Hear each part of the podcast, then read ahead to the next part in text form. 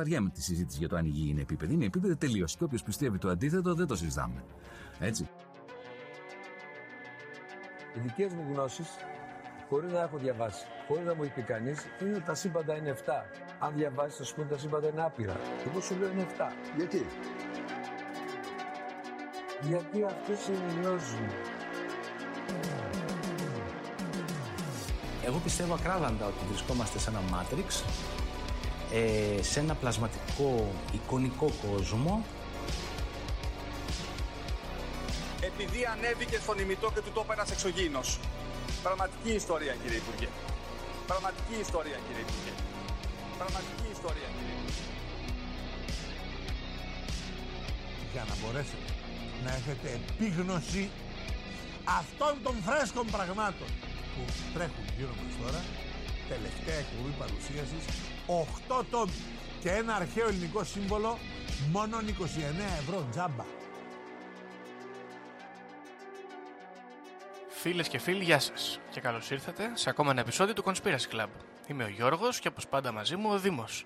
Δήμο, Γεια σου Γιώργο, γεια σας φίλες και φίλοι ακροατές, ακροάτριες, όπου μας ακούτε, όπου ακούτε τη λέξη των συνωμοσιών. Για άλλη μια φορά είμαστε εδώ. έτσι, Κάναμε και ένα διαλυματάκι μικρό μια εβδομάδα Γιώργο. δεν πειράζει, διακοπές. Έτσι, Είναι πολλές οι εξελίξεις, Διακοπές. χρειάζονται πάντα. Σωστό. Α, εξελίξεις, όχι διακοπές λες. Ναι, σωστό.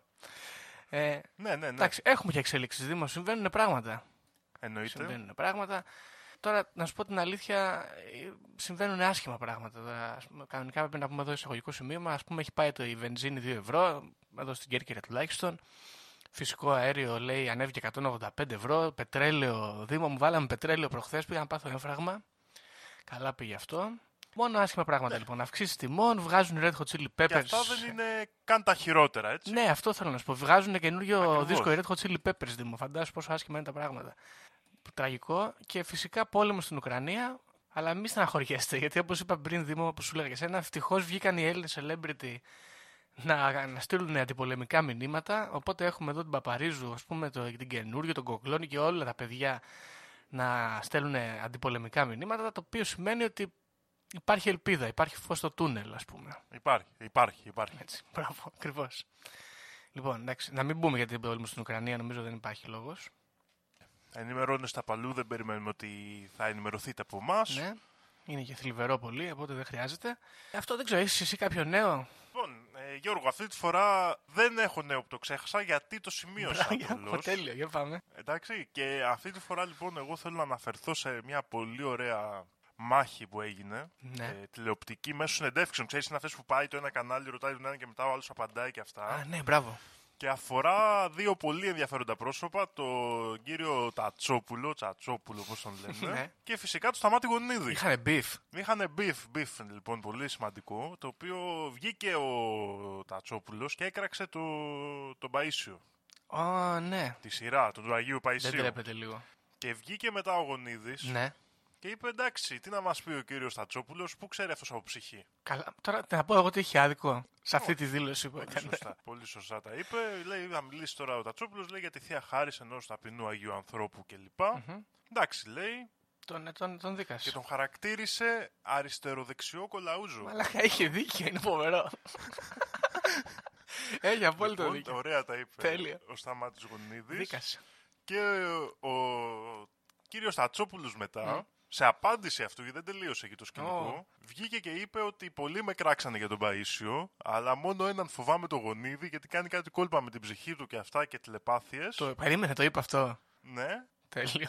Εντάξει, καλά κάνει ο Τατσόπουλος να φυλάσσεται γιατί τουλάχιστον φαίνεται ότι έχει επίγνωση της κατάστασης. Συγκεκριμένα η δήλωση του Πέτρου Τατσόπουλου ήταν: Έχω ακούσει τα πάντα αυτές τις μέρες, αλλά μόνο με το γονίδι φοβήθηκα, διότι έχω ενημερωθεί από παλιότερες δηλώσεις του για τις ψυχοκινητικές του ικανότητες.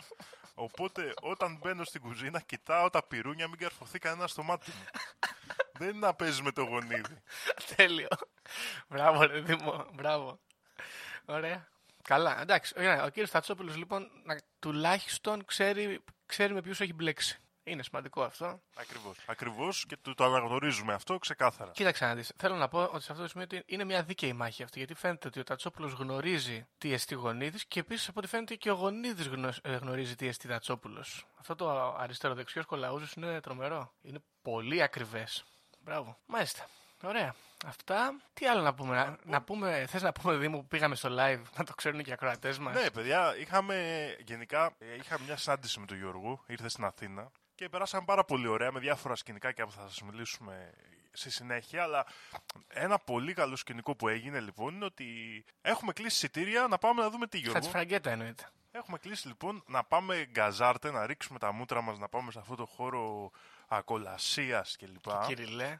Για να δούμε τους Χατζηφραγκέτα, έτσι ναι. Να γίνουμε κυριλέ για μια, για μια βραδιά, για τους Χατζηφραγκέτα μόνο. Ε. Ε, και πάμε εκεί. Ε, και τώρα τι να λέμε βασικά. Το live ήταν ένα μήνα μετά. Πώς σου φάνηκε; Ναι, και μας κοιτάγαν τα παιδιά, λέει, για ποιον ήρθατε; Και τους λέμε, εσύ για ποιον νομίζεις ότι ήρθαμε, ας πούμε. Ε, ήταν πολύ καλό αυτό, βασικά δεν ξέρω. Ταιριαστό, θα πω εγώ, μεγάλη αποτυχία. Αλλά το καλύτερο ήταν ότι. Εμένα αυτό μου άρεσε, Δημό μου, ότι από πάνω ακουγόντουσαν τρελές τζαζιές και εγώ σκεφτόμουν πού το έχει πάει ο Χατζιάννη, ρε Μάκα; Ο τρελός, τι έχει κάνει; Τέλος πάντων. Καλά πήγε αυτό. Μπράβο. Αποτύχαμε για άλλη μια φορά, δεν πειράζει. Ωραίο. Είμαστε, μας κάνει δυνατότερους αυτό, πιο έξυπνους, πιο καλούς, πιο, Σωστό, σωστό. ε, πιο γενικά. Ναι. Το άλλο σκηνικό που έγινε και θα το δέσω και με το θέμα, Γιώργο, άκου τι θα παίξω Για τώρα κάνε εδώ. κο- κομπή να κάνει. Για κάνε. Λοιπόν, ε, τσικνοπέμπτη, βγήκαμε δύο podcastικές οικογένειες, παιδιά, και φάγαμε μαζί. Σωστό. Μπράβο. Βγήκαμε η οικογένεια του Conspiracy Club και η οικογένεια των Crime Groupers. Shout out στα παιδιά. Με πάρα πολύ ωραίο podcast Μπράβο. για εγκλήματα κλπ. True crime ελληνικά κυρίως από ό,τι έχω δει εγώ τουλάχιστον. Ναι, ναι, πάρα πάρα πολύ ωραίο podcast. Θα βάλουμε και ένα link κάτω άμα θέλετε να τους ακούσετε κλπ. Είναι στηρίξει τα παιδιά, ο Γιώργος και η Μαρία, πάρα πολύ ωραίοι. Και σε κάποια φάση εκεί στο τραπέζι μεταξύ, ξέρετε τώρα, κοψιδίων, τσικνοπέμπτης, ε, μπυροτσίπουρο-κρασών και τέτοιες καταστάσεις. Ο Γιώργος με ρωτάει, είναι μια θεωρία μου λέει που λέγεται God Jingo Death. Έλα ρε τρελέ. God Jingo Death μου λέει. Και του λέω ναι ρε Γιώργο θα σου πω τώρα πάμε να κάνω ένα τσιγάρο έξω και έρχομαι. Ναι. Και δεν το είπα ποτέ τελικά, οπότε θα κάνω αυτό το θέμα σήμερα. Ναι, να διευκρινιστεί εδώ ότι φίλοι ακρατέ, ο Γιώργος δεν είμαι εγώ, είναι ο άλλος Γιώργος από τους Crime Groupers. Ναι, ναι, ναι. Είναι μια θεωρία που μας την προτείνουν τα παιδιά λοιπόν. Μας την προτείνουν τα παιδιά, είναι περίεργη θεωρία, αλλά πάμε να το δούμε, έχει ενδιαφέρον. Και μιας και δεν το πιάσαμε στο τραπέζι τότε, να το πιάσουμε σήμερα εδώ. Μπράβο, Δήμα μου. Για να δούμε. Λοιπόν, Goji Go Death, έτσι. Ε, αρχικά να πούμε πού προέρχεται αυτό. Είναι, το έχουμε ξανααναφέρει νομίζω. Κυκλοφορούν κάποια icebergs που τα λέμε. Κάποιε εικόνες με παγόβουνο που δείχνουν πόσο βαθιά έχεις μπει στη συνωμοσία κλπ. Και έχουν διάφορες ας πούμε είτε συνωμοσίες, είτε μυστήρια, είτε ταινίες. Έτσι, και ο- στην κορυφή του παγόβουνου, ας πούμε, είναι αυτά που είναι πιο γνωστά στο δημοσίο νου, και όσο πηγαίνεις προς το βάθος, είναι το πιο ψαγμένο μέρος, το πιο κρυφό κλπ. Έτσι. Σε ένα από αυτά τα icebergs πολύ κλασικό που κυκλοφόρησε γύρω στο 17-18, κάπου εκεί άρχισε να γίνεται διάσημο τουλάχιστον, υπήρχαν στα πολύ χαμηλά επίπεδα δύο φράσεις που θα ασχοληθούμε σήμερα, το God Jingo Death και το God's Last Wish. Και θα τα πιάσουμε λίγο μαζί για να... γιατί είναι λίγο παρόμοια, όχι ακριβώς, αλλά είναι παρόμοια αισθητικής Οκ. περισσότερο. Λοιπόν, αρχικά να πιάσουμε το Ego Death. Τι σημαίνει Ego Death, έτσι; Ε, το Ego Death είναι μια θεωρία, ένα concept, το οποίο ξεκίνησε από ανατολίτικες κυρίως μυστικιστικές παραδόσεις Οκ. και αναφέρομαι τόσο στο βουδισμό όσο και σε σούφι, παραδόσεις, ε, δερβίσιδες κτλ. Και αφορά ένα concept κατά το οποίο το εγώ του ανθρώπου και όταν λέμε εγώ εννοούμε περισσότερο την ταυτότητα, την ε, συνείδηση ότι εγώ υπάρχω σαν συγκεκριμένο άτομο ξεχωριστό από τα υπόλοιπα. Εντάξει, μιλάμε για αυτή την περίπτωση. Χάνεται και ενωνόμαστε με κάποια ανώτερη αντίληψη. Γινόμαστε μέρος ενός άλλου πράγματος στο οποίο η ταυτότητα του εαυτού μας δεν είναι πλέον σημαντική. Μιλάμε λοιπόν για μια ότι ξεπερνάμε τον εαυτό μας σαν αντίληψη και αρχίζουμε και αποκτούμε μια αντίληψη πιο ενωμένη με τον κόσμο, να το πω. Οκ. Είναι μια περίεργη θεωρία, έτσι. Αυτή η θεωρία ήρθε στην Ευρώπη σε συνέχεια μέσω διάφορων μυστικιστικών στους θεοσοφιστικούς κύκλους μας έχετε ρωτήσει για την Μπλαβάτσκι καλλιεργείται πάρα πολύ ειδικά τη Μαργκερίτ Πορέτ ναι έρχεται στους θεοσοφιστικούς κύκλους και μετά το παίρνει ο Γιουνγκ και το μεταμορφώνει αυτό το concept επηρεασμένος πολύ από το θιβετιανό βιβλίο των νεκρών βουδιστικό θιβετιανής παράδοσης ε, και το ονομάζει το concept ε, psychic death, ψυχικός θάνατος. Οκέι. Εντάξει, το οποίο είναι η κατάσταση στην οποία ο άνθρωπος χάνει το φυσικό του εαυτό και χάνει τον, μάλλον τον ε, αυτό του, της ταυτότητας, αυτός που έχει κατασκευαστεί στο μυαλό του και επιστρέφει στο φυσικό εαυτό και ζει τον πραγματικό σκοπό της ζωής του. Κάπως έτσι. Λοιπόν, τώρα, για να το κάνουμε και τον κύκλο του πώς έχει γίνει στην παράδοση, ας πούμε, το Ego Death σαν πραγματικότητα, αυτό ποιοι θα το παίρνανε, Τι το παίρνανε; οι ψυχεδελάδες θα το παίρνανε, Γιώργο. Τα κουμπάνε LSD και κάνανε ego death. Που μπλέκουνε με αυτά. Ακριβώς. Γιατί λέει δεν θα κουμπωνόμαστε έτσι, θα κουμπωνόμαστε και θα λέμε ότι γινόμαστε και καλύτεροι. Ωραίο. Έτσι, έτσι. Λοιπόν, ξεκινάμε λοιπόν και με κύριο, όπως πάντα τον έχουμε ξαναναφέρει πολλές φορές σε αυτό το χώρο, Κύριο Τίμωθη Λύρη. με κυ...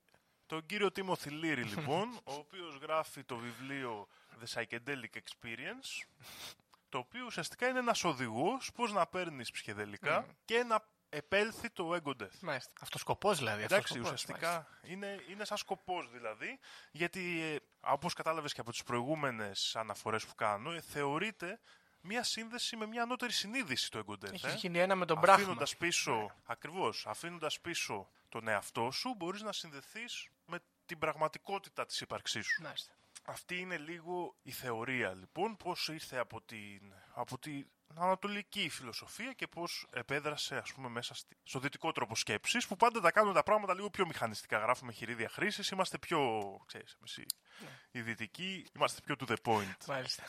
Σωστό. Αυτό είναι λοιπόν το ego death που μπορεί να συμβεί ή να μην συμβεί στον καθένα μας. Okay. Αλλά τώρα εμείς πάμε να δούμε πώς αυτό το concept, πώς αυτή η ιδέα ταιριάζει με το Θεό. Γιατί εδώ μπλέκει το πράγμα. Σωστό. Έτσι δεν είναι δηλαδή... Δεν μιλάμε για αυτό που μπορεί να συμβεί σε κάθε άνθρωπο. Μιλάμε για κάτι συγκεκριμένο που συνέβη στο Θεό. Τι έγινε εδώ; Θα Για να δούμε. δούμε. Λοιπόν, η σύνδεση λοιπόν με το Θείο προκύπτει από ένα κλασικό ερώτημα θεολογικό, Γιώργο, το οποίο το έχουμε συζητήσει και εμείς νομίζω κάποιες φορές σε άλλες συζητήσεις μας, που έχει να κάνει με το γιατί ο Θεός της Παλαιάς Διαθήκης και της Καινής Διαθήκης είναι τόσο διαφορετικός. Έτσι. Αυτό το κλασικό ερώτημα έχει και άλλες απαντήσεις και πολύ επιγραμματικά μπορούμε να αναφέρουμε τη γνωστική απάντηση, η οποία έλεγε ότι ο Θεός της Παλαιάς Διαθήκης δεν είναι ο ίδιος ο Θεός, αλλά είναι ένας δημιουργός με το όνομα Γιαλνταμπαόθ που γεννήθηκε από ένα χαοτικό σύννεφο που ονομάζεται Σοφία και δημιούργησε τον κόσμο. Okay. Και μετά ο Θεός, ο πραγματικός αυτός που δημιούργησε το σύμπαν, έστειλε τον Χριστό για να επαναφέρει την τάξη στο δημιούργημα του Γιαλνταμπαόθ. Μάλιστα. Εντάξει. Αυτή είναι μια η γνωστική ας πούμε αντίληψη που έχει περάσει και σε διάφορες άλλες φάσεις. Γνωστική ήταν ε, αυτοί οι φιλόσοφοι που είχαν αναπτυχθεί εκεί μέχρι το δεύτερο αιώνα μετά Χριστόν και συνέδεσαν πάρα πολύ το χριστιανισμό με τις αρχαίες παραδόσεις. Και δημιούργησαν έτσι αυτή την απάντηση γιατί και αυτοί είχαν προβληματιστεί όπως και πολλοί άλλοι θεολογικά προβληματίζονται για αυτό το ερώτημα. Δηλαδή πώς γίνεται ο Θεός που καταστρέφει για πλάκα πόλεις και όλο τον κόσμο ξαφνικά να σου λέει ότι άμα συγχωρηθείς είναι ολόκληρη. Σωστό. Υπάρχει ένα ζήτημα Έτσι, εδώ πέρα. υ- Υπάρχει αυτό θεολογικά, υπάρχει το ζήτημα, άλλο που η Εκκλησία έχει δώσει τις απαντήσεις της Σαν να μην έγινε βασικά. και αλλά- λοιπά και λοιπά. εντάξει. Ναι. Ε, σου λέει ότι περιμέναμε, είναι σαν λίγο το, το πάνε όπως στον κομμουνισμό, ότι περιμέναμε, ε, περίμενε ο Θεός οι άνθρωποι Να οριμάσουν συνθήκες. να έρθει να οριμάσουν συνθήκες, να έρθει να δημιουργήσουν προτεκα- προλεταριακή συνείδηση κτλ. Μάλιστα. Λένε κάτι τέτοια, ξέρω εγώ. Δεν τα δέχονται όμως αυτό κάποιοι. Καλά κάνουν. Καλά και σου κάνουν. λέει, για κάτσε. Και σου λέει τώρα εγώ, εγώ θέλω να δεχτώ ότι ο πραγματικός Θεός και όχι κάποιος άγγελός του, ας το πούμε άγγελος σαν δημιούργημα του Θεού που δεν είναι άνθρωπος, δημιούργησε τον κόσμο, αλλά ταυτόχρονα ότι άλλαξε ο Θεός. Ναι. Ο Θεός όμως σου λέει εδώ είναι ανυπέρβλητος, είναι τέτοιο. Λέει όμως μήπως ο Θεός έχει εγώ. Εδώ μπαίνει το ζήτημα αυτής της Πονηρό. θεωρίας. Και άμα έχει εγώ, μπορεί το εγώ του να πεθάνει; Και γιατί όχι; Μήπως, μήπως και ο Θεός λοιπόν υπέστη μια τέτοια εμπειρία; Ένα ego death. ένα ego death και άλλαξε, μεταμορφώθηκε στον καλό Θεό που γνωρίζουμε που έστειλε τον Χριστό για να μας συγχωρήσει και όλα τα λοιπά. Okay. Αυτή λοιπόν, αυτό είναι το επίκεντρο αυτής της θεωρίας και εδώ έρχεται να μπει η ερώτηση ναι αλλά πώς; Αυτό θα ρώταγα. Κούμπον LSD, ας πούμε, δεν μπορεί. Για να δούμε. Αρχικά, ε, δεν μπορούμε να γνωρίζουμε τώρα αν υπάρχει κάποιο τόσο ανώτερο ψυχεδελικό. Που πιάνει το Θεό. Αυτό δεν είναι. Ναι, είναι δύσκολο. Δεν το έχει ισχυριστεί κάποιος. Αυτό όμως που έχει ισχυριστεί κάποιος, και θα το δούμε γιατί είναι. Παιδιά, εδώ θα κάνουμε λίγο trigger warning γιατί θα μιλήσουμε για βιασμό. Okay. Αλλά θα δείτε γιατί δεν είναι πολύ triggering. Εκτός άμα πιστεύετε πάρα πολύ στο Θεό και το θεωρήσετε βλασφημία, κατά τα άλλα δεν είναι triggering. Ωραία. Λοιπόν, μία περίπτωση λοιπόν για να πάθεις ego death εκτός από το, από το να πάρεις ψυχεδελικά είτε να το θέλεις είτε να το, να το κάνεις μέσω διαλογισμού ή να χορεύεις γύρω γύρω όπως οι δερβίσιδες κλπ. Είναι να το πάθεις χωρίς να το θέλεις ένα, μια κατάσταση που στη ψυχολογία το ονομάζουμε αποπροσωποποίηση, depersonalization τέλος Οκ. πάντων. Οπότε το ego death μπορεί να προκύψει και από τραύμα. Μμ. Εντάξει. Μάλιστα. Τι λέει τώρα εδώ; Και ψάξανε διάφοροι τρελοί, διάφοροι ερευνητές του ανεξήγητου και ψάξανε και λέει Πού μπορεί ο Θεός να έπαθε τραύμα; Έλαντε. Πού μπορεί. Και βρήκανε το εξής χωρίο, πάντα ενδιαφέρον, στην αρχή της γέννηση, ας το κεφάλαιο 19 τέλος πάντων, αλλά στην αρχή της Παλαιάς Διαθήκης, όπου αναφέρεται το σκηνικό με τα Σόδομα και τα Γόμορα. Ω, σοκαρίστηκε εκεί. Κα- Περίμενε να δεις, Γιώργο, γιατί είναι περίεργο το ζήτημα. Στο σκηνικό λοιπόν με τα Σόδομα και το Γόμορα, θα τα πω τώρα εγώ. Εννοείται ότι μπορείτε να το διαβάσετε όπου έχετε μια παλαιά διαθήκη, υπάρχει. Είναι γέννηση 18-19 κάπου εκεί. Λέει, αρχίζει, πάει ο Θεός στον Αβραάμ και του λέει: Εγώ θα, τη, δια- θα διαλύσω αυτές τις πόλεις γιατί είναι μέσα στην αμαρτία. Κάνουν αυτά, κάνουν εκείνα. Λέει: Δεν είναι καλά πράγματα αυτά, θα τους διαλύσω. βέβαια. του λέει ο Αβραάμ: Όχι, ρε Θεέ, κάτσε να δούμε, να τα κανονίσουμε, μην αγχώνεσαι. Του λέει: Όχι, του λέει. Μα λέει ο Αβραάμ, υπάρχουν και καλοί άνθρωποι εκεί πέρα. Του λέει ο Θεός, καλά του λέει. Άμα πάμε λέει, μαζί και βρούμε 50 τίμιους ανθρώπους. 50 συγκεκριμένα. Θα σωθούνε. 50 ήθελε. 50. 50. Ε, ο Αβραάμ όμως ήξερε ότι οι περισσότεροι είναι κουφάλες εκεί πέρα και του λέει: Μήπως να το κάνουμε 40, μήπως 30. Έκανε το παζάρι εκεί πέρα και τελικά αυτα- καταλήξανε στους 10. Ω, μαλάκα, εντάξει, τον πετσόκοψε. Ότι για, για 10 τον πετσόκοψε, ναι, πολύ παζάρι ο Αβραάμ. Και του λέει ο Θεός λοιπόν εκεί πέρα, πρόσεξε να δεις. Γιατί εδώ είναι το περίεργο κομμάτι της ιστορίας. Οκ, του λέει, τώρα πάω εγώ στα Σόδομα και στα Γόμορα να δω. Έτσι λέει στο βιβλίο, ότι πάει ο ίδιος. Οκ. Στην ιστορία όμως μετά αναφέρεται ότι δύο άγγελοι Αυτό ήξερα κι εγώ. πάνε στα Σόδομα. Μπράβο. Εντάξει. Πρόσεξε να δεις τώρα εδώ τι γίνεται. Στα Σόδομα, ο- για να συνεχίσουμε λίγο την ιστορία για όποιον δεν τη γνωρίζει, ο Λότ απαντά τους δύο αγγέλους, καταλαβαίνει ότι κάτι τρέχει με αυτούς. Ύποπτοι. Όχι ύποπτοι, το ένιωσε. Μια θεϊκή χάρη, ένιωσε Α, κάτι καλό. οκ, οκ. Ότι, είναι, ότι πρέπει να τους προστατεύσει, ας πούμε. Και τους λέει: Ελάτε σπίτι μου να κοιμηθείτε, να σας μαγειρέψω, τους φτιάχνει άζυμο ψωμί και να συνεχίσετε το δρόμο σας κλπ. Οκ.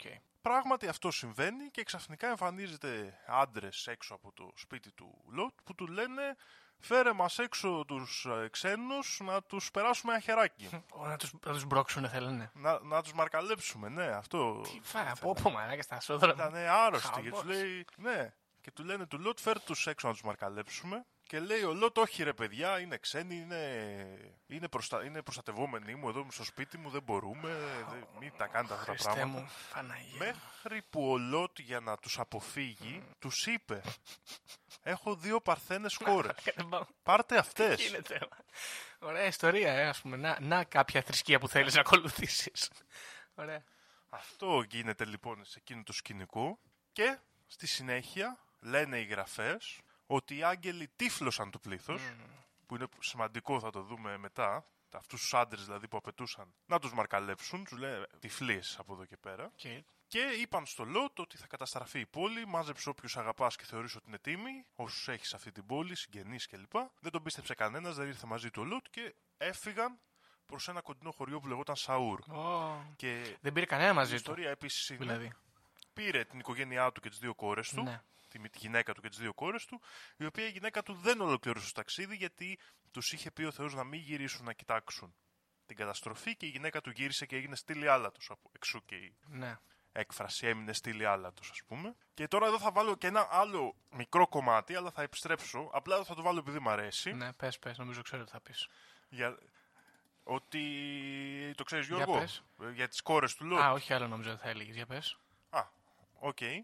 Λοιπόν, στη συνέχεια λοιπόν αυτοί μένανε σε μια σπηλιά ο Λότ με τις κόρες του και οι κόρες του επειδή νόμιζαν ότι είναι οι τελευταίοι άνθρωποι, ότι έχει καταστραφεί όλος ο κόσμος, Οκ. μέθησαν και μαρκάλεψαν τον πατέρα τους Χριστέ μου, ναι. για να... και έμειναν και οι δύο έγκυες και έκαναν τα παιδιά τους Αμ- τον Αμμών, από το οποίο φτιάχτηκε η φυλή των Αμμωνιτών, Μάλιστα.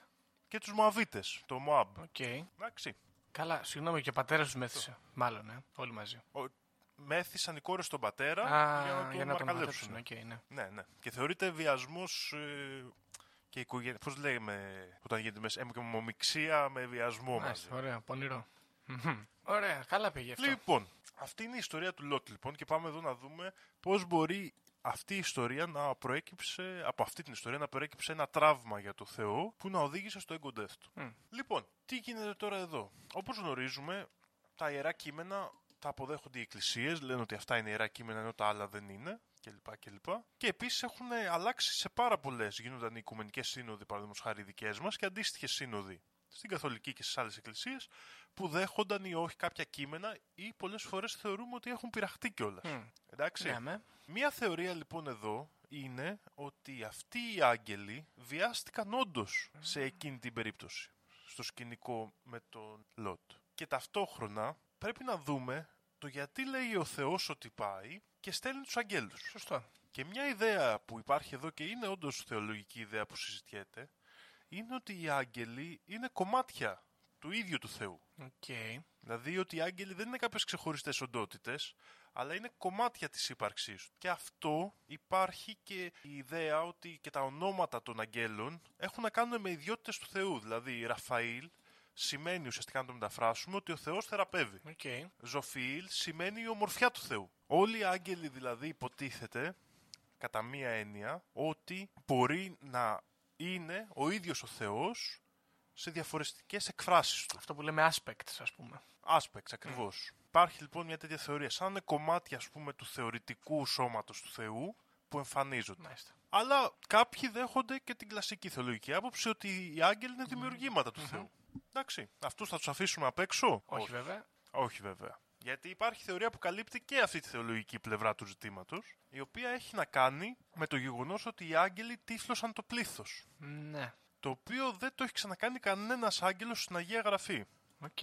Ενώ ποιος τύφλωνε, Γιώργο, θυμάσαι; Ποιος έχει τυφλώσει στην Αγία Γραφή σε άλλη περίπτωση; Τυφλώσει κάποιος, ε. Ποιος έχει τυφλώσει, ρε, μου για πες. Ο Χριστός τον Σαούλ, τον μετέπειτα Παύλο. Α, μπράβο, ναι, σωστό, έχεις δίκιο.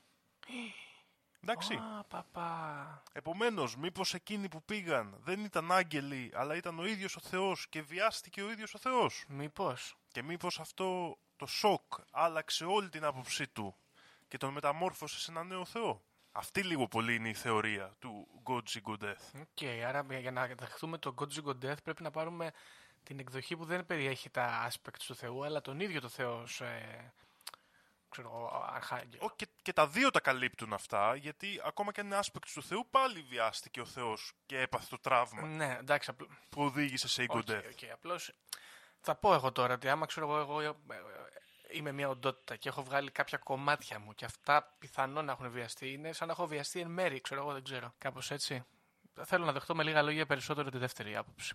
Που- Ότι είναι ο ίδιος. Γιατί ε, πιστεύω ότι θέλει μεγάλο σοκ, ρε παιδί μου. Μεγάλο σοκ για να πάθει ego death. Ναι, Με αυτή την έννοια. πιθανότατα. Μάλιστα. Και πω, πώς την πάτησες έτσι; Αυτό- Και αυτός ο Θεός τώρα τόσο παντογνώστης και τα λοιπά και την πάτησε έτσι όμως. Τέλος πάντων. Λοιπόν, όπως ε, είπα και στην αρχή, λίγο αυτή η θεωρία είναι ένα πράγμα που δεν είναι πάρα πολύ διάσημη, απλά εμφανίστηκε κάπου και ψάχνουμε όλοι να βρούμε τι σημαίνει. Έτσι. Υπάρχουν και άλλες θεωρίες γι' αυτό. Μια άλλη θεωρία έχει να κάνει με το γεγονός ότι πιθανότατα να έπαθε ego death ο Χριστός στο Σταυρό. Οκ. Δηλαδή υπάρχουν, ε, ακριβώς επειδή είναι μια φράση και ξέρεις δεν είναι οργανωμένη κουλτούρα γύρω από αυτή την ε, ε, ταυτότητα, Ναι. όλοι ψάχνουμε να δούμε τι σημαίνει και υπάρχουν διάφορες έρευνες και συζητήσεις που θα βάλω από κάτω στα links από τα οποία ψάχνω κι εγώ Ναι, ρε. το τι μπορεί να έχει συμβεί. Βέβαια, αν έχει πάθει στο, ο, ο Τζίζους στο σταυρό το Ego Death από το σοκ, ε, δεν δικαιολογεί τη μεταφορά, την αλλαγή του Θεού, ας πούμε, γιατί είναι πρώτερη. Όχι, Ναι. ακριβώς. Εντάξει. Κοίταξε, προ- σε καλό μας βγήκε, ας πούμε, αυτή, αυτό το σοκ που έπαθε ο, ο Θεούλης. Θέλω να πω, καλυτέρεψε σε σαν προσωπικότητα. Έγινε λίγο καλύτερος. Ναι, αυτό είναι σίγουρα καλύτερο. Λοιπόν, μια άλλη περίπτωση για το Ego Death που δεν έχει να κάνει με τον Λωτ και εμένα μου φαίνεται και κάπως πιο ενδιαφέρουσα και θα μας περάσει και στο δεύτερο κομμάτι στην τελευταία επιθυμία του Θεού περίπου. Οκ. Λοιπόν, είναι ότι ο Θεός επειδή είμαστε δημιουργήματά του με έναν ιδιαίτερο τρόπο δέχεται όλη τη θλίψη και τον πόνο που περνάνε οι άνθρωποι. Ω, Και το ego death του προκύπτει από τα αμαρτήματα που προκαλούμε μεταξύ μας. Δηλαδή, αν εγώ βιαστώ, βιάζεται και ο Θεός μαζί μου. Αν εμένα με βασανίζουν, βασανίζεται και ο Θεός μαζί μου. πω, αυτό είναι ωραίο. Αχ, ωραίο είναι αυτό. Κατάλαβες; Έχει μια, Πως ε, το μια συνδέει; ενσυναίσθηση, ας πούμε, on steroids. Μμ. Υπάρχουν πάρα πολλές αναφορές σε τέτοιο σκηνικό. Βέβαια, αυτό μπορεί να έχει να κάνει με την πίστη των ανθρώπων, έτσι, αλλά δεν το κρίνω. Που άνθρωποι που πέρασαν πολύ ισχυρά πράγματα και είχαν ισχυρή πίστη, πολύ άσχημα βασανιστικά πράγματα, βιασμούς, βασανισμούς, οτιδήποτε, λένε ότι ο Θεός δεν μπορούσε να με βοηθήσει γιατί εκείνη την ώρα βασανιζόταν, βιαζόταν και αυτός μαζί μου. Οκ. Αλλά το αποδέχονται σαν, σαν σημείο της ε, πίστης τους και είναι αρκετά συχνά. Δηλαδή, εγώ βρήκα πάρα πολλές. Γιατί το διάβασα κάπου ότι αναφερόταν και βρήκα πάρα πολλές μετά συνεντεύξει ανθρώπων που το υποστήριζαν αυτό. Ναι. Και μάλιστα σε μια συγκεκριμένη περίπτωση μιας ε, ηθοποιού, η οποία έλεγε ότι έπαθε και αυτή εγκοντέθ εκείνη τη στιγμή. Ένιωσε ότι είχε, ας πούμε, τη συνέβη κάτι πολύ άσχημο στο σπίτι της και ένιωσε ότι βγήκε από το σώμα της και πήγε να προσευχηθεί σε ένα σαν εικονοστάσι που είχε στο σπίτι της και ένιωσε και τον Θεό εκείνη τη στιγμή να υποφέρει μαζί της. Μμ, Μάλιστα. Λοιπόν, αυτή είναι δηλαδή μια άλλη θεωρία για το πώς κατά μία έννοια είμαστε και εμείς κομμάτια του Θεού και κατά μία έννοια το τραύμα που προκαλούμε μεταξύ μας προξένησε και τραύμα στον Θεό ώστε να μεταμορφωθεί και ο ίδιος. Ναι. Να, να σου κάνω κάποιες ερωτήσεις εδώ τώρα. ναι εννοείται. Συγγνώμη. Πρώτα απ' όλα, δεν θέλω να είμαι party pooper, ρε παιδί μου, αλλά σε κάθε περίπτωση υποτίθεται ότι ο Θεός είναι παντοδύναμος και παντογνώστης και όλα τα σχετικά. Δεν γι- Πώς γίνεται άμα είσαι ε, σούπερ ε, υπερών να βασανίζεσαι πρώτον; Δεύτερον, είναι λίγο παράτερο σε σχέση με τον χριστιανισμό γιατί ε, εδώ πέρα συμβαίνει μια ανθρωποποίηση ας πούμε του Θεού. Τον κάνουμε ας πούμε να, να, να έχει ιδιότητες ανθρωπινές, να υποφέρει σαν άνθρωπος. Το οποίος είναι λίγο περίεργο. Μπορώ να το δεχτώ με τον Χριστούλη που είναι θεάνθρωπος, αλλά με το Θεούλη πώς; Κα- Δεν ξέρω εγώ. Και επίσης, πώς γίνεται, ρε Μάγκα; Δηλαδή, πες ότι ο Θεός έστειλε τα κομμάτια του ή πήγε εκεί πέρα. Δεν ήξερε ότι θα τον βιάσουν αφού τα ξέρει όλα. Αλλά θέλει εδώ μια υπερβατικότητα. Θέλει να κάνουμε ένα leap of faith εδώ για να τα δεχτούμε αυτά. Ναι, αλλά μήπως στα κομμάτια του Θεού και ο ίδιος ήξερε ότι θα εξελιχθεί έτσι; Δηλαδή, το ότι ο Θεός είναι υπερβατικό και υπέρλογο. Δεν, ε, αυτό είναι το περίεργο ζήτημα εδώ πέρα. Δεν αναιρεί απαραίτητα την έννοια της ταυτότητας του εγώ του. Όχι, όχι. Δεν, είναι, δεν λέω ότι δεν έχει εγώ, αλλά δεν θα ήθελε να αποφύγει αυτές τις άσχημες καταστάσεις, ας πούμε. Μήπως όμως ε, δεν θα ήθελε να τις αποφύγει. Εδώ είναι, αυτό είναι το ερώτημα. Αυτό είναι ενδιαφέρον. Δηλαδή, επιδίωξε ένα ego death. Ναι, Και ήθελε, ας πούμε, να μετουσιωθεί σε κάτι άλλο, ας πούμε, να αλλάξει. Οκ, αυτό ενδιαφέρον έχει. Ναι, αν σκεφτούμε κιόλας, γιατί, εδώ Γιατί- διαβάζω, ας πούμε, ότι το, το ego death είναι ένα self-surrender, λέει εδώ πέρα. Οπότε το, το υποβάλλει στον εαυτό σου ego death. πως ε, το μεθόδευσε κατά μία έννοια, ας το πούμε έτσι, γιατί ήξερε ότι με αυτή την έννοια θα... Τώρα αυτό είναι το περίεργο ζήτημα, ότι λες ότι ο Θεός είναι ήδη το υπέρτατο, άρα δεν μπορεί να επέλθει η ανωτερότητά του. Ναι. Αυτό είναι πάλι ένα ερώτημα, αλλά μήπως ο ίδιος γνώριζε ότι υπάρχει ανώτερο επίπεδο στο οποίο μπορεί να επέλθει και το επιδίωξε; Ωραίο είναι αυτό, γιατί μπορεί να σκεφτείς και το εξής τώρα, Δημο, ότι ο Θεός είναι ένας ε, έτσι συμπαντικός χασικλής και τα λοιπά, ράζει στο, στο κενό, ας πούμε, και τα λοιπά. Και, αλλά δεν μπορεί να πετύχει God Death, οπότε φτιάχνει την πλάση, μήπως και γίνει κάποιο σκηνικάκι εκεί πέρα και την ακούσει από εκεί. Ωραίο είναι αυτό. Και Γιώργο, αυτό που λες τώρα, Σαν χύπης, ας πούμε. λίγο διαφορετικό, Ναι.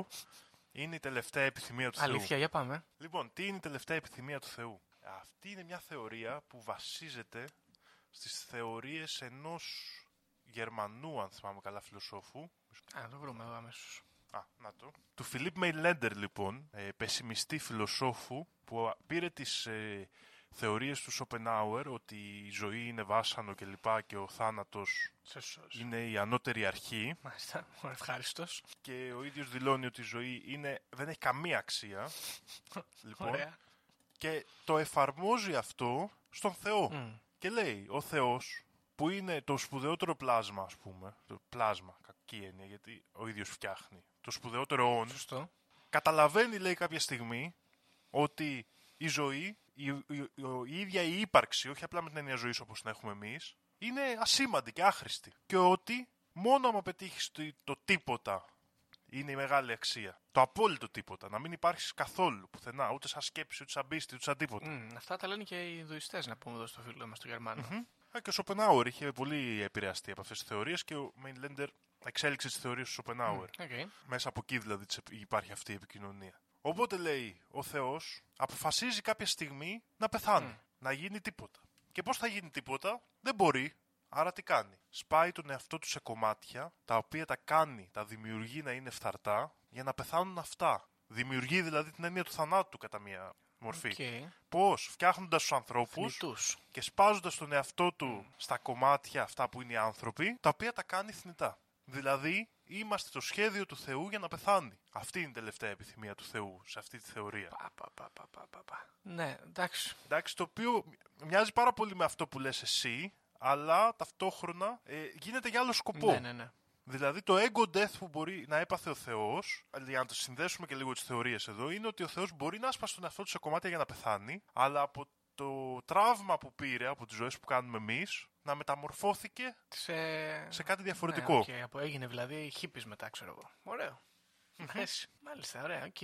Εντάξει, πάλι εδώ πέρα τίθονται ερωτήματα έτσι θεολογικά. Πώς γίνεται ένα πλάσμα τόσο υπερβατικό πάλι να είναι, να χρειάζεται μάλλον να κάνει όλη αυτή τη διαδικασία για να επινοήσει και να δημιουργήσει το θάνατο και δεν τον δημιουργούσε από την αρχή, αλλά εντάξει, ας πούμε, δεν χρειάζεται ίσως να θέσουμε αυτά τα ερωτήματα. Ποιος ξέρει.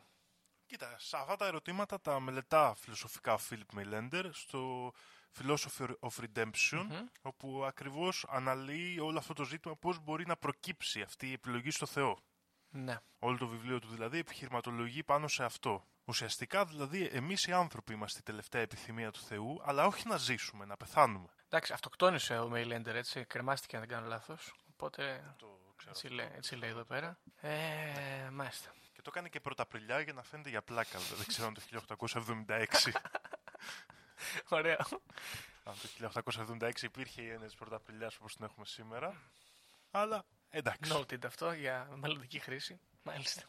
Ωραία. Μάλιστα. Λοιπόν, Γιώργο, αυτές λίγο πολύ είναι οι θεωρίες που ήθελα να σου φέρω σήμερα. Όπως είπα, δεν είναι κουλτούρα συγκεκριμένη. Εντάξει, είναι φιλοσοφική Είναι όλα άποψη. σπασμένα κομμάτια, ναι. και είναι σπασμένα κομμάτια που κάποιος τα έβαλε. Μπορεί και τελείως για πλάκα. Στο, δηλαδή, είναι πολύ πιθανό, εγώ πιστεύω κιόλας κάποιος να τα έβαλε σε αυτά τα παγόβουνα που λέμε στα memes. Και εμείς οι υπόλοιποι μετά να ξεκινήσαμε να τα ψάχνουμε για να βρούμε τι σημαίνουν και να φτιάξαμε δικές μας θεωρίες. Ενδιαφέρον είναι αυτό, αλλά. Είναι πολύ πιθανό αυτό. Ενδιαφέρον. Ενδιαφέρον. Μάλιστα. Λοιπόν, ωραία. Να σου ρωτήσω κάτι. Έχεις πάθει εσύ ποτέ τέτοια νία ριγκοντέθε εμπειρία; Μ, νομίζω πως ναι, δεν είμαι και σίγουρος. Ναι, μπορεί. Ε, Αλλαγή παρατήρησης, ας πούμε, ή μπα. Μ, όχι πάρα πολύ. Ναι. Αλλά μπορεί και να μην το έχω ζήσει, δεν ξέρω 100%. Ναι, οκ. Ωραία. Κοίταξε, γενικά θέλω να πω ότι πολύ ωραίο aesthetic έχει το θέμα εδώ πέρα, γιατί ε, έχει αυτά τα παλαιά καινή διαθήκη, τα οποία μπορεί ο χριστιανισμός να είναι λίγο flop, αλλά είναι ωραίες ιστορίες. Και ειδικά άμα τις ε, κρίνεις σε πιο ύποπτα επίπεδα, γίνονται ακόμα καλύτερες. Άμα τους βάζεις δηλαδή μέσα έτσι ψιλοσυνωμοσιολογικές μυστηριακές ιστορίες μέσα. Ναι, ναι, ναι. Ε, ένα αυτό, να σου πω τώρα, επίσης είχα μια απορία άσχετα με το ζήτημα. Ε, ποια είναι αυτή η βόμβα η οποία μπορεί να σε μετατρέψει στήλη άλατος, θυμάσαι, Είναι η βόμβα νετρονίου; Αυτό δεν το ξέρω. Κάποιοι λένε ότι είναι τα πυρηνικά. Ναι, οκ. Ότι... Πυρηνικές βόμβες. Αλλά η αλήθεια είναι ότι σε κάποια φάση βρήκα και ένα σχόλιο στην έρευνά μου που λέει ότι κάποιοι λένε ότι είναι τα πυρηνικά που μπορούν να σε κάνουν στήλη άλατος, αλλά δεν πολύ ισχύει. Για να το ψάξουμε τώρα μια στιγμή. Τέλος πάντων, εντάξει, αυτό άσχετο πιο πολύ για τη γυναίκα του Λωτ έχει να κάνει.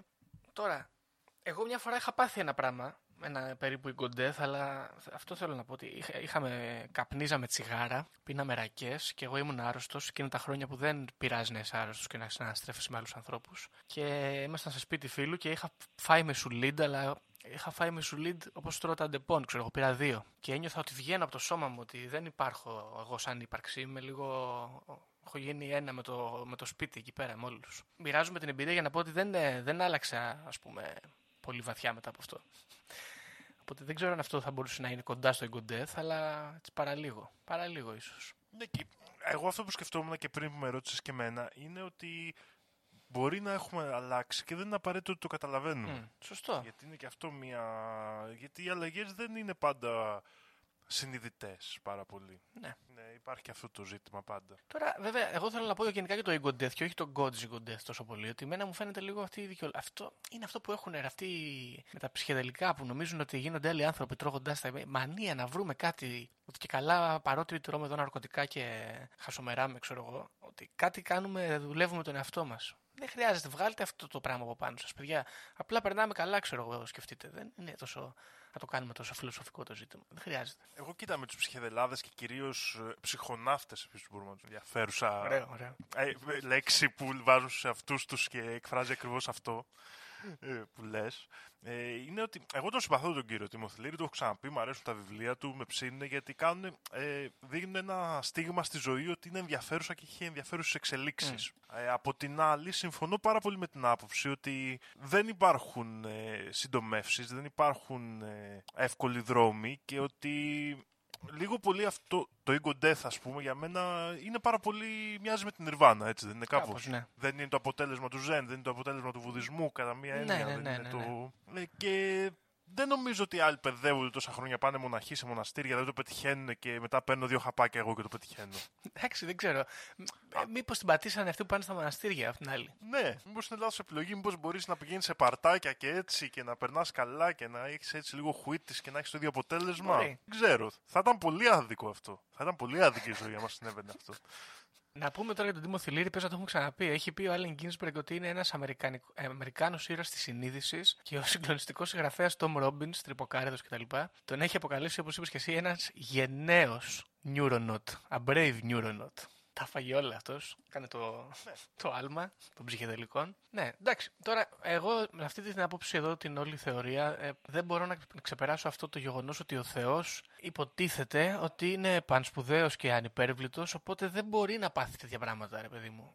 Άμα μπορεί να πάθει τέτοια πράγματα ή τα σχεδιάζει, ξέρω εγώ, τα επιδιώκεις, σημαίνει ότι δεν είναι τόσο ε, η απαρχή, ας πούμε, των πραγμάτων. Ναι, αλλά ταυτόχρονα δεν σε προβληματίζει η εμφανής αλλαγή του ως προς τη συμπεριφορά του εναντίον μας ή τι θεωρείς κομμάτι ας πούμε, του θεϊκού του πλάνου για εμάς; Ε, όσον αφορά την Παλαιά και την Καινή Διαθήκη για ας πούμε, τον ε, Ιουδαϊσμό και τον Χριστιανισμό, ε, αυτό που για να δεχθώ ας πούμε, ότι κάτι πρέπει να υπάρχει και κάτι μπορεί να υπάρχει, σκέφτομαι ότι είναι δύο διαφορετικές ε, θρησκείες με, δύο, δια- με διαφορετικούς θεούς και απλά έχουν μπερδευτεί οι άνθρωποι και τα συνδέουν. ναι.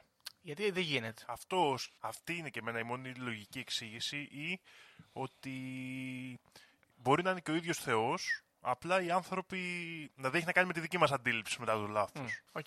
Ότι α, εμείς είμαστε πολύ αυστηροί, άρα ακούμε αυτά που λέει ο Θεός, αλλά είμαστε και λίγο πιο σκληροί από μόνοι μας. Οπότε τα μεταφράζουμε και πιο σκληρά. Οπότε οφθαλμό αντί οφθαλμού, όχι πολύ συγχώρες, θα συγχωρεθεί μόλις χάσεις και εσύ το μάτι Ναι. σου. Ωραίο είναι αυτό. και- Θα μπορούσε, Θα μπορούσε. αλλά...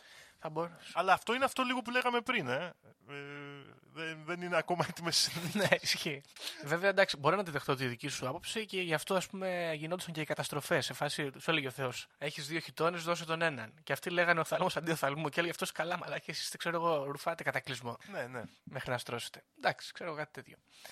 Ε, ωραία, οκ. Πα- Ωραία ιστορία πάντως. Εγώ θέλω να το πω αυτό. Δεν περίμενα να είναι τόσο ο, πονηρή και ενδιαφέρουσα. Πάρα πολύ ωραίες οι, οι θεολογικές ε, συνωμοσίες. Τι. Ε, εμένα πάντα με συγκινούν γιατί πρώτα απ' όλα έχουμε βάλει τόσο χέρι σε αυτά τα κείμενα.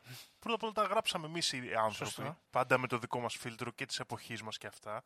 Και μέσα σε πολλές χιλιάδες χρόνια ταυτόχρονα έχουμε κάνει και revisions, ας πούμε. Έχουμε κάνει νέες εκδόσεις. Επιστρέφουμε και κάναμε δι... Πειράζουμε διορθώσεις, πράγματα. Ναι. Ακριβώς, τόσο πολύ που πλέον μπορείς να πεις ότι τα ιερά κείμενα είναι γραμμένα από χιλιάδες συγγραφείς μέσα σε πάρα πολλά έτη που ξέρεις, δεν αλλάξανε κάτι, αυτό κάνανε για καλό τώρα, δεν είναι απαραίτητο το κάνανε για να κοροϊδέψουν, αλλά λένε, το, θε- εμείς αποφασίσαμε ότι θεολογικά ισχύει αυτό, που θα αλλάξουμε λίγο αυτό το σημείο Βολεύει καλύτερα. για να φαίνεται καλύτερα. Ναι, ναι, σωστό. Αυτό το θεολογικό κομμάτι. Δεν το κάνανε για κακό, για να εξαπατήσουν. Ναι. Τώρα, από την άλλη, τώρα κοίταξε να δεις. Αν ο Θεός θέλει να πεθάνει, εγώ του δίνω ένα respect. Γιατί αν είσαι τόσο παντοσημαντικός και αποφασίζεις ότι δεν έχει νόημα, είναι πονηρή άποψη. Είναι, σαν να, είναι αυτό που λέει ο φίλος μας ο Κωνσταντίνος που έχει αιμονή με την ε, κυριαρχία και την επιβολή και αυτά που δεν του αρέσουν. Ο Θεός το πήγε next level αυτό. Γιατί σου λέει: Μπορώ να τα εξουσιάσω όλα, μπορώ να είμαι αυτός ο οποίος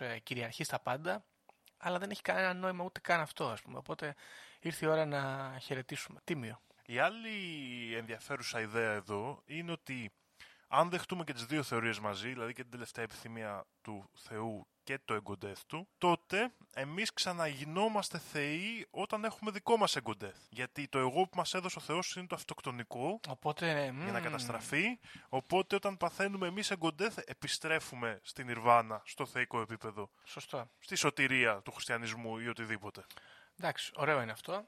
Αναιρούμε δηλαδή την κατάσταση, την αυτοκτονία σε εισαγωγικά του Θεού. Ναι, καλή ιδέα είναι και αυτή. Πάντα, κοίταξε όμως, έχω ένα θέμα διότι αυτά και τα δύο Είναι New Age είναι New Age, αλλά εκτός από το New Age, ενώ αν πας και λίγο πιο, σε πιο true καταστάσεις, είναι, γυρνάνε όλα λίγο πίσω σε βουδιστικές ιδέες που σου λέει, ξέρω εγώ, θα πεθαίνεις και θα πεθαίνεις και θα πεθαίνεις και θα ξαναέρχεσαι και όσο καλύτερος είσαι, θα πλησιάζεις στη θέωση και η θέωση αυτή είναι να γίνεις ένα με το τίποτα. Αυτό το, το, το μπράχμα. Θεό, που είναι ένα πράγμα που δεν υπάρχει ούτε συνείδηση ούτε τίποτα. Ένα κενό. Αυτό εμένα δεν μου αρέσει πολύ. Ουσιαστικά αυτό κάνουμε εδώ. Ναι, αυτό συμβαίνει εδώ πέρα. Είναι πολύ βουδιστικό, το είπαμε και πριν. Το θέμα είναι όμως εδώ ότι για να το δεχτείς αυτό, πρέπει να πρώτα απ' όλα να πιστέψεις ότι υπάρχει κάτι μετά το θάνατο. Το οποίο, οκ, δεν έχω θέμα με αυτή την άποψη.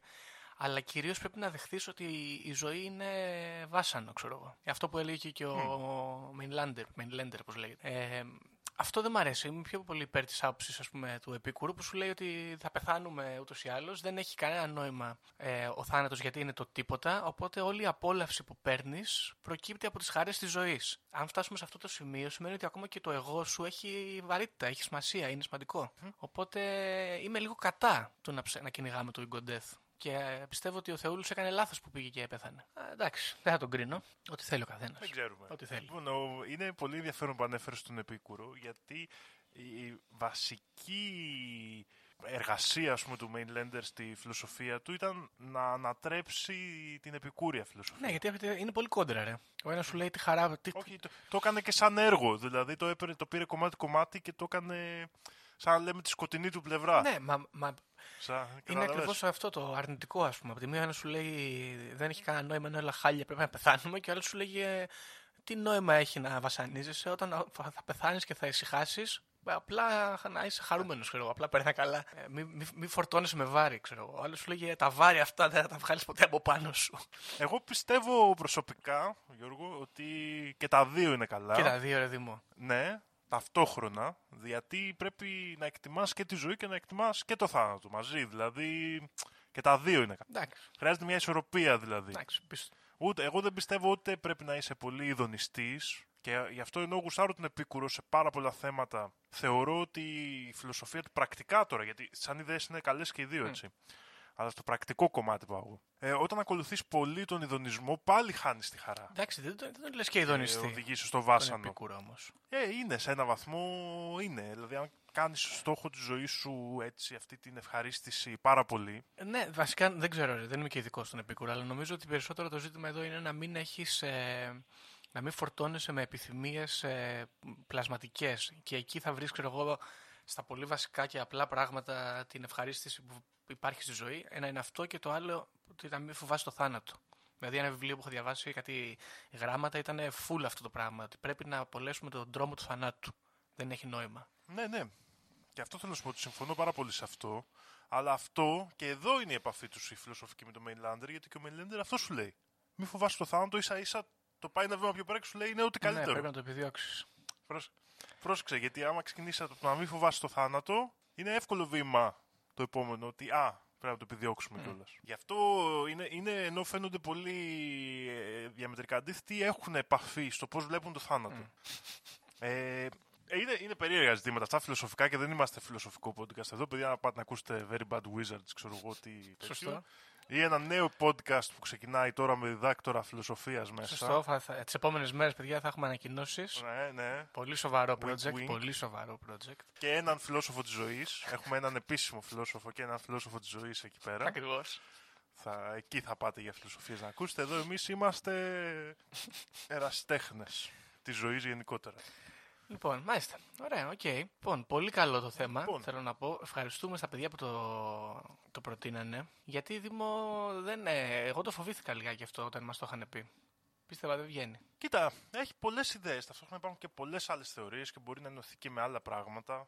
Η αλήθεια είναι ότι εγώ, σου- εγώ το πιστεύω πάρα πολύ αυτό. Ότι δεν υπήρχε τέτοια συνωμοσία και την έχουμε, έχει φτιαχτεί μετά το iceberg. Ε, αλήθεια, έχω αυτή την αίσθηση. Το άφησε κάποιος εκεί να δει άμα θα το σηκώσει κανένας από Ναι, κάτω. ναι. Ε. Ωραίο. Κάπου διάβασα για το Ego Death, ξέρω εγώ, ψαχνόταν με DMT και μανιτάρια και σου λέει θα το πετάξω και αυτό. God's Ego Death. Ποιος, τι θα ήταν περίεργο Ego Death. Ωραία ιδέα είναι αυτή.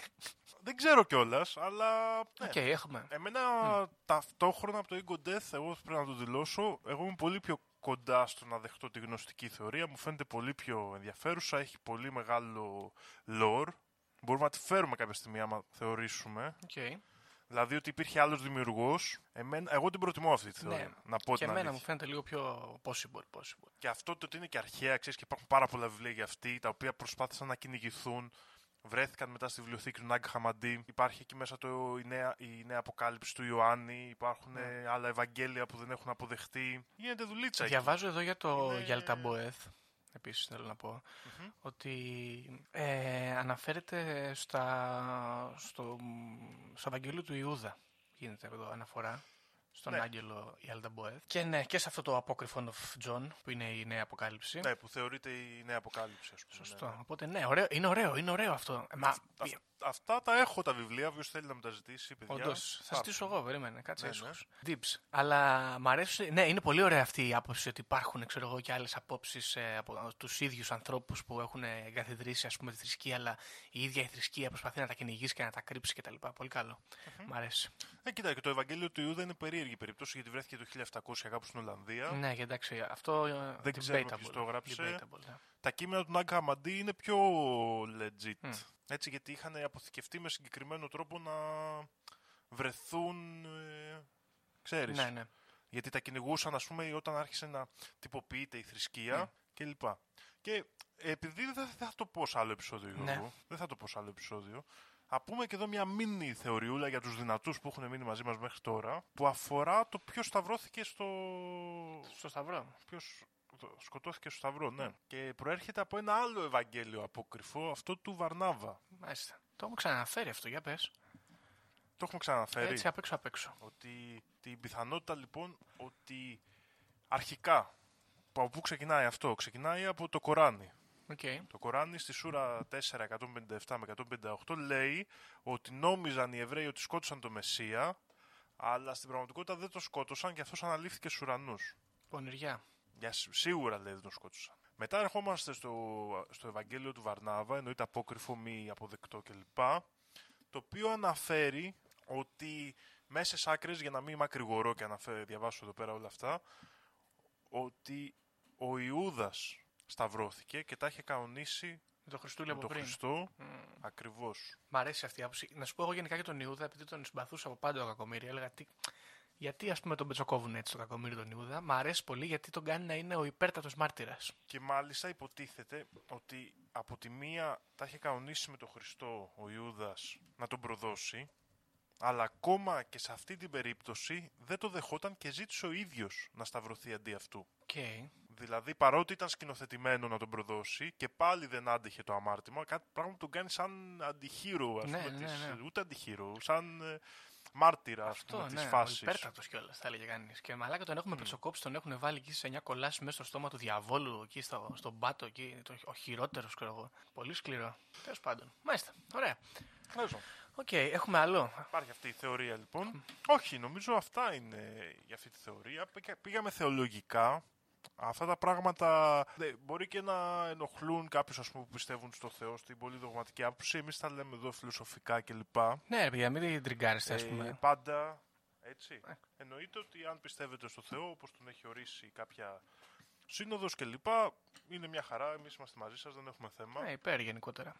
Αλλά αυτό να ξε- σκεφτόμαστε πάντα ότι η τυποποίηση της θρησκείας έχει γίνει από ανθρώπους και όχι από το Θεό ή κάποιο όργανο του Θεού. Ναι, σωστά. Είδαμε λοιπόν ότι ο Σαούλ, ο... τον τύφλωσε ο Χριστός επειδή κυνηγούσε τους χριστιανούς, στη συνέχεια ήταν αυτός που τριγύριζε όλο τον κόσμο και έλεγε και τυποποίησε ουσιαστικά ένα πολύ μεγάλο, μεγάλο μέρος της Εκκλησίας, ο Παύλος αργότερα, ο Απόστολος. Έκανε δουλίτσα. Τον έχουν και οι Ρωμαίοι full grande. Full grande. Ισχύει. Ωραία. Λοιπόν, νομίζω αυτά μέχρι εδώ έτσι έχουμε πάει καλούτσικα. Το αναλύσαμε το ζητηματάκι, η God Death και Last Will. Ναι, παιδιά, αν έχετε πάθει κάποια έτσι εξωσωματική εμπειρία, κάποιο near God Death ή God Death experience, να μας στείλετε να μας πείτε. Γράψτε εκεί στα comments κάτω από το επεισόδιο.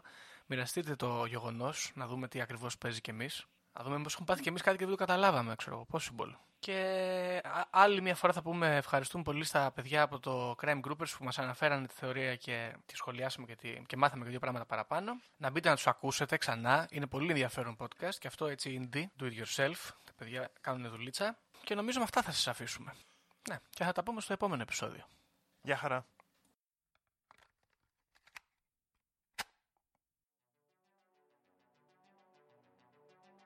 βαριέμαι τη συζήτηση για το αν η γη είναι επίπεδη. Είναι επίπεδη τελείως. Και όποιος πιστεύει το αντίθετο δεν το συζητάμε. Έτσι. Οι δικές μου γνώσεις, χωρίς να έχω διαβάσει, χωρίς να μου έχει πει κανείς, είναι ότι τα σύμπαντα είναι 7. Αν διαβάσεις, θα σου πούνε τα σύμπαντα είναι άπειρα. Εγώ σου λέω είναι 7. Γιατί; Γιατί αυτέ είναι οι γνώσει μου. Εγώ πιστεύω ακράδαντα ότι βρισκόμαστε σε ένα Matrix, ε, σε ένα πλασματικό εικονικό κόσμο Επειδή ανέβηκε στον ημιτό και του τόπου ένας εξωγήινος. Πραγματική ιστορία κύριε Υπουργέ. Πραγματική ιστορία κύριε Υπουργέ. Πραγματική ιστορία κύριε Υπουργέ. για να μπορέσετε να έχετε επίγνωση αυτών των φρέσκων πραγμάτων που τρέχουν γύρω μας τώρα τελευταία εκπομπή παρουσίασης 8 τόμοι και ένα αρχαίο ελληνικό σύμβολο μόνο 29 ευρώ τζάμπα